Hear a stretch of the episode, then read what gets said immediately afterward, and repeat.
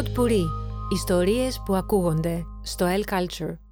Γεια, είμαι Old Boy. Είναι το podcast «Η διπλή ζωή των ταινιών» στο El Culture και θα μιλήσουμε για το Dogville του Lars von Trier. Τέρμα Θεού. Το Dogville, ο μικρός οικισμός του Dogville, βρίσκεται στο τέρμα του Θεού, στο τέρμα του πουθενά. Το Dogville είναι ένα είδους σύνορο και ακραίο φυλάκιο, Όσοι εδώ έχουν φτάσει οι κοινότητες των ανθρώπων και ο πολιτισμός τους. Στο Ντόκβιλ τελειώνει ο δρόμος. Από εκεί και πέρα έχει μόνο βουνά. Παλιά υπήρχε εδώ ένα ορυχείο. Έχει κλείσει και εδώ πια υπάρχει μόνο μεγάλη φτώχεια. Άνθρωποι που τα βγάζουν οριακά πέρα, χωρίς όνειρα να ζήσουν μια μέρα καλύτερα, άνθρωποι συμβιβασμένοι με τη μοίρα τους, άνθρωποι που δεν κατοικούν απλά στο Ντόκβιλ, άνθρωποι για τους οποίους ο Ντόγκβιλ είναι ταυτόχρονα ο τόπος τους, η μοίρα τους, το όριό τους, η ταυτότητά τους. Ανάμεσά τους όμως υπάρχει και η εξαίρεση του Τόμ. Ο Τόμ, έχοντας την τύχη να μην είναι αναγκαίο να εργάζεται για να εξασφαλίσει τα προστοζήν, αφού μένει μαζί με τον πατέρα του που είναι συνταξιούχος γιατρός, έχει όνειρα, έχει ανησυχίες, ορίζεται και αυτός από τον τόπο του, αλλά με έναν τρόπο όχι σκέτα παθητικό. Ο Τόμ εξετάζει διαρκώς στο μυαλό του την ανθρώπινη κατάσταση μέσα από το πρίσμα του τόπου που ξέρει καλά, μέσα από το πρίσμα της κοινότητας που ξέρει καλά. Βέβαια, δεν έχει κατορθώσει ακόμα να μεταφέρει στο χαρτί τι βαθιστόχαστε σκέψει του, θεωρεί όμως χρέος του να μιλά στους ανθρώπους της κοινότητας περί ηθικών υποχρεώσεων. Θεωρεί χρέος του να επισημαίνει τα όποια ασφάλματα και τις όποιες αντιφάσεις τους, θεωρεί χρέος του να προσπαθεί να τους κάνει καλύτερους ανθρώπους. Εκείνοι αντιδρούν στις αιτιάσεις του. Αν δεν έχουμε εμείς αίσθηση της κοινότητας, ποιος έχει; Είμαστε λίγοι άνθρωποι, ζούμε ο ένας δίπλα στον άλλο, φτιαρίζουμε όλοι μαζί το χιόνι όταν χιονίζει.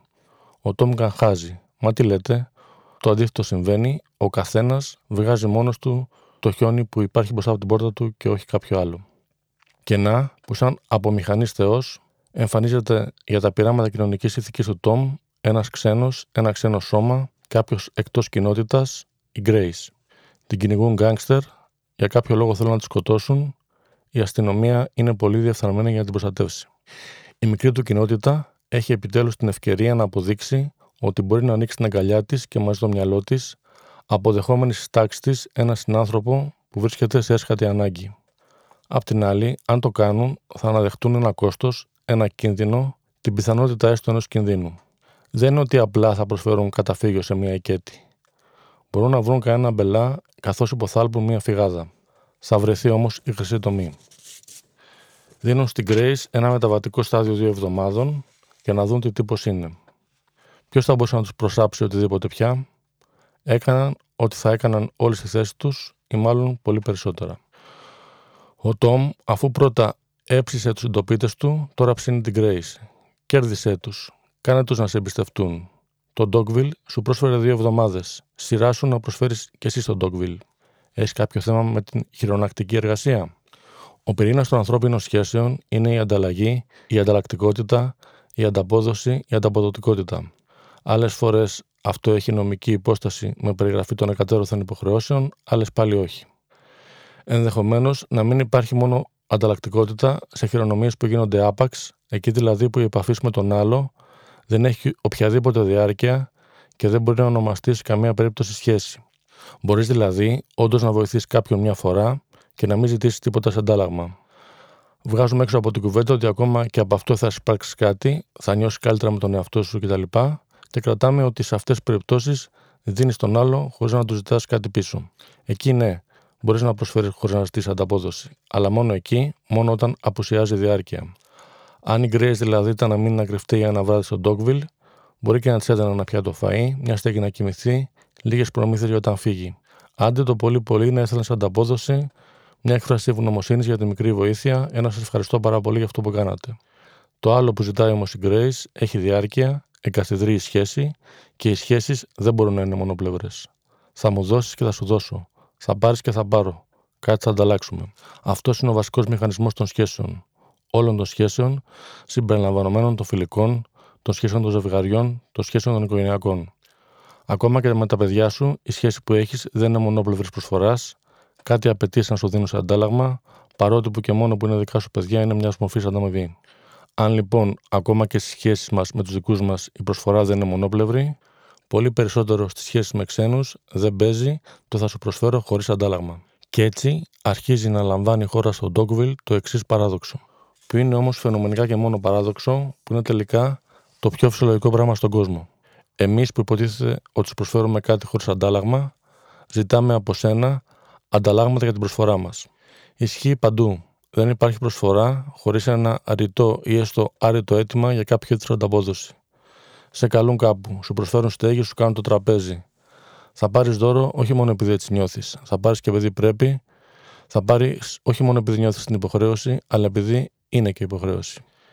Εδώ στο Dogville δεν την έβαλαν απλά σπίτι τους. Εδώ αυτοί αναλαμβάνουν κάποιο μικρό κίνδυνο και κυρίως είναι εκείνοι που βρίσκεται σε μια τεράστια ανάγκη. Σχέτη προσφορά θα ήταν σκανδαλώδες. Η προσφορά και η βοήθεια μετατρέπεται σε ανταλλακτική σχέση. Άρχισε να μας υπηρετείς. Θέσε στη διάθεσή μας την προσωπική σου εργασία. Πρόσφερε την εργασία σου. Πρόσφερε το σώμα σου. Πρόσφερε τη συντροφιά σου. Διάθεσέ τα. Όλα. Σε αντάλλαγμα δεν θα σε καταδώσουμε. Αν τα πας καλά, θα πάρεις και κάτι σαν μικρό μισθό. Αν όμως γίνεται όλο και πιο επικίνδυνο για μας να σε έχουμε εδώ, θα πρέπει να διπλασιάσει τη δουλειά σου. Σας παρέχω την εργασία μου, την εργατική μου δύναμη, τις ώρες της μέρας μου. Μετατρέπαμε ολόκληρη σε μια προσφορά, σε μια υπηρεσία, σε μια υπηρέτρια, σε μια δούλα. Όχι με το ζόρι. Επιλογή μου. Επιλογή όμως που υπαγορεύει η τεράστια ανάγκη στην οποία βρίσκομαι. Κάνω στα μάτια της κοινότητας τη διαδρομή οικέτη, υπηρέτης, δούλος, ζώο με χαλκά, σκεύο ειδονή. Όλοι είμαστε με τον ένα τον άλλο τρόπο σε ανάγκη και κάθε σχέση και κάθε σύμβαση είναι αποτέλεσμα ισοζυγίου και σύγκρισης δυνάμεων. Πόση ανάγκη έχει να σε κρατήσουμε εδώ, εμείς δεν έχουμε καμία ανάγκη να σε έχουμε ανάμεσά μας, αντίθετα, αναλαμβάνουμε και ένα ρίσκο έχοντάς σε ανάμεσά μας.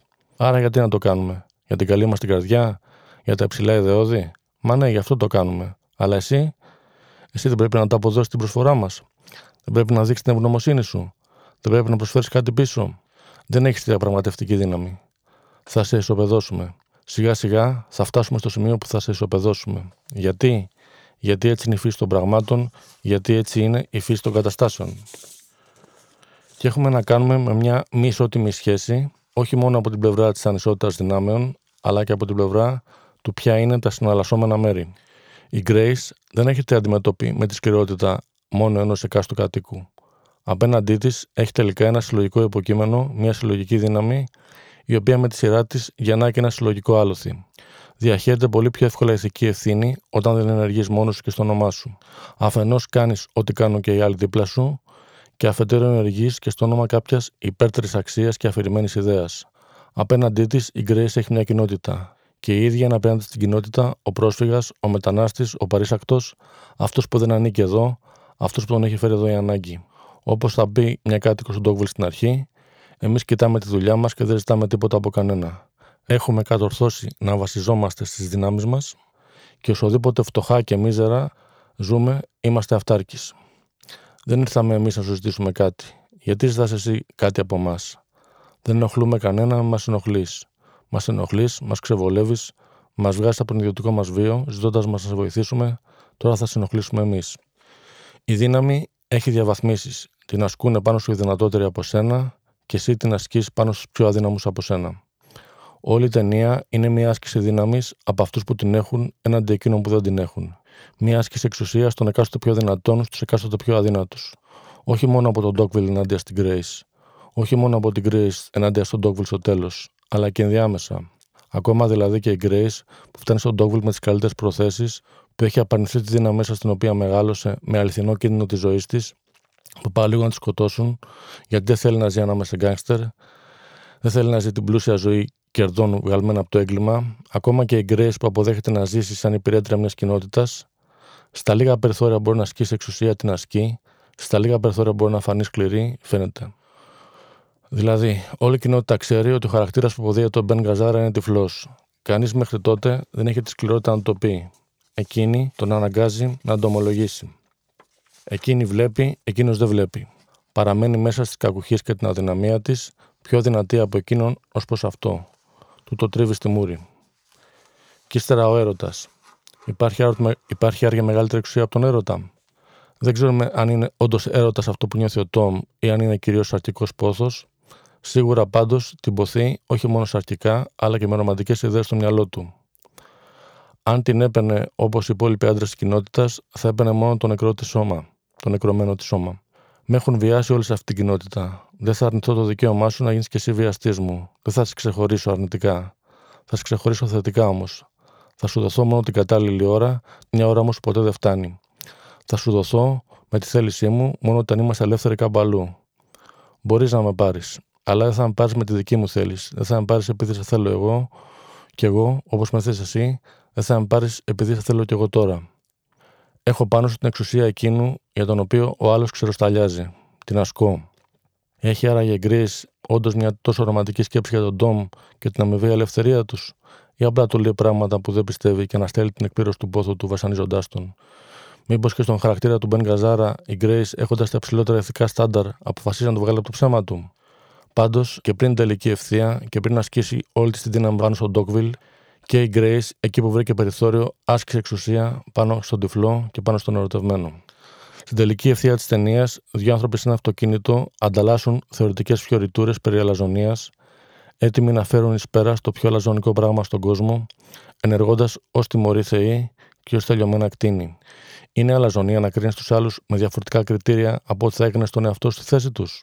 Θεωρείς τον εαυτό σου καλύτερό τους; Δεν είναι αδιάφορες συζητήσεις τους, αλλά δεν υπάρχει μεγαλύτερη αλαζονία από την εξουσία ζωής και θανάτου και δι επί και αδίκων. Μπορείς να κρίνεις τους άλλους τον εαυτό σου έτσι ή αλλιώς και να είναι ή να μην είναι αλαζονικό. Αλλά όταν έχεις στα χέρια σου τη δύναμη να αφαιρέσεις ζωές και μπλέκει να την ασκήσεις στο όνομα της έλλειψης αλαζονίας, τότε μετατρέπεσαι σε πρωταγωνιστής ενός κοσμικού αστείου.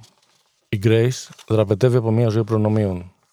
Δεν θέλει να έχει μια δύναμη που έχει αποκτηθεί με τον τρόπο που την έχει αποκτήσει ο γκάγκστερ πατέρας της. Μέχρι που θα βρεθεί στην έσχατη αδυναμία, στον έσχατο βασανισμό, στην έσχατη κακοποίηση. Η Grace ξεκινά με τις καλύτερες προθέσεις, ξεκινά αντικομφορμιστικά, ξεκινά έτοιμη να θυσιαστεί, όντως θυσιάζεται και αλλάζει στην πορεία όταν βλέπει ότι δεν θυσιάστηκε απλώς, αλλά καταπατήθηκε. Ο ιδεαλισμός του Τόμ είναι πολύ πιο ύποπτος μεν, πολύ λιγότερο δοκιμασμένος στην πράξη μεν. Μπερδεύεται με τη διθενιά του, τον αρκισισμό του, τον φαρισαϊσμό του και τον κονφορμισμό του. Αλλά παρόλα αυτά δεν είναι ανύπαρκτος. Έχουμε λοιπόν να κάνουμε τελικά με δύο ιδεαλιστές νέους ανθρώπους που στην πορεία ο ιδεαλισμός τους συντρίβεται και γελιοποιείται από την ίδια τη ζωή. Αλλά μέρος της ίδιας της ζωής, μέρος του τρόπου που λειτουργούν τα πράγματα, μέρος της ήττας του ιδεαλισμού από την πραγματικότητα, είναι κάθε φορά και οι ατομικές ηθικές αποφάσεις του καθενός, ανεξάρτητα από τις περιστάσεις στις οποίες βρίσκεται, ανεξάρτητα από τον πειρασμό, ανεξάρτητα από το φόβο, τη ματέωση, τις δικαιολογίες, τη δικαιολογημένη αγανάκτησή του. Δεν φταίνε ευγενικές ιδέες που διαψεύδονται από την πραγματικότητα, αλλά εμείς που δεν στεκόμαστε στο ύψος που τους τοποθετούμε. Ή μπορεί και όχι, ή μπορεί και μέρος του προβλήματος να είναι ακριβώς το δυστεώρητο ύψος στο οποίο τη στείνουμε και το συνεχές κλείσιμο των ματιών μας στον τρόπο που λειτουργούν οι κοινωνίες και οι σχέσεις μεταξύ των ανθρώπων. Θα μπορούσε και αυτά να τα συζητήσει η Γκρέση με τον πατέρα της ή ο Τόμα με την κοινότητά του και να συμφωνούσαν να διαφωνούσαν, αρκεί να μην ισοπαίδωνε με κοινότητα την Grace και η δε Grace την κοινότητα, όταν ο καθένας τους βρέθηκε στην αντίστοιχη θέση εξουσίας. Το Dogville θα ήταν εντελώς μεγάλο έργο, ακόμα και αν ο Λάσ Φοντρίερ το είχε γυρίσει σε κανονικά σκηνικά και έχει δημιουργήσει μια κανονική κινηματογραφική αναπαράσταση. Όλο αυτό το ασύλληπτο πράγμα που έφτιαξε με τη θεατρική σκηνή, τις κοιμωλίες, τα όρια, τη φόρμα, τη σύμβαση του μέσου, απλά απογειώνει ένα ούτως ή άλλως αριστούργημα σε σφαίρες που μόνο οι ιδιοφυείς δημιουργοί θα μπορούσαν ποτέ να συλλάβουν και να πραγματοποιήσουν.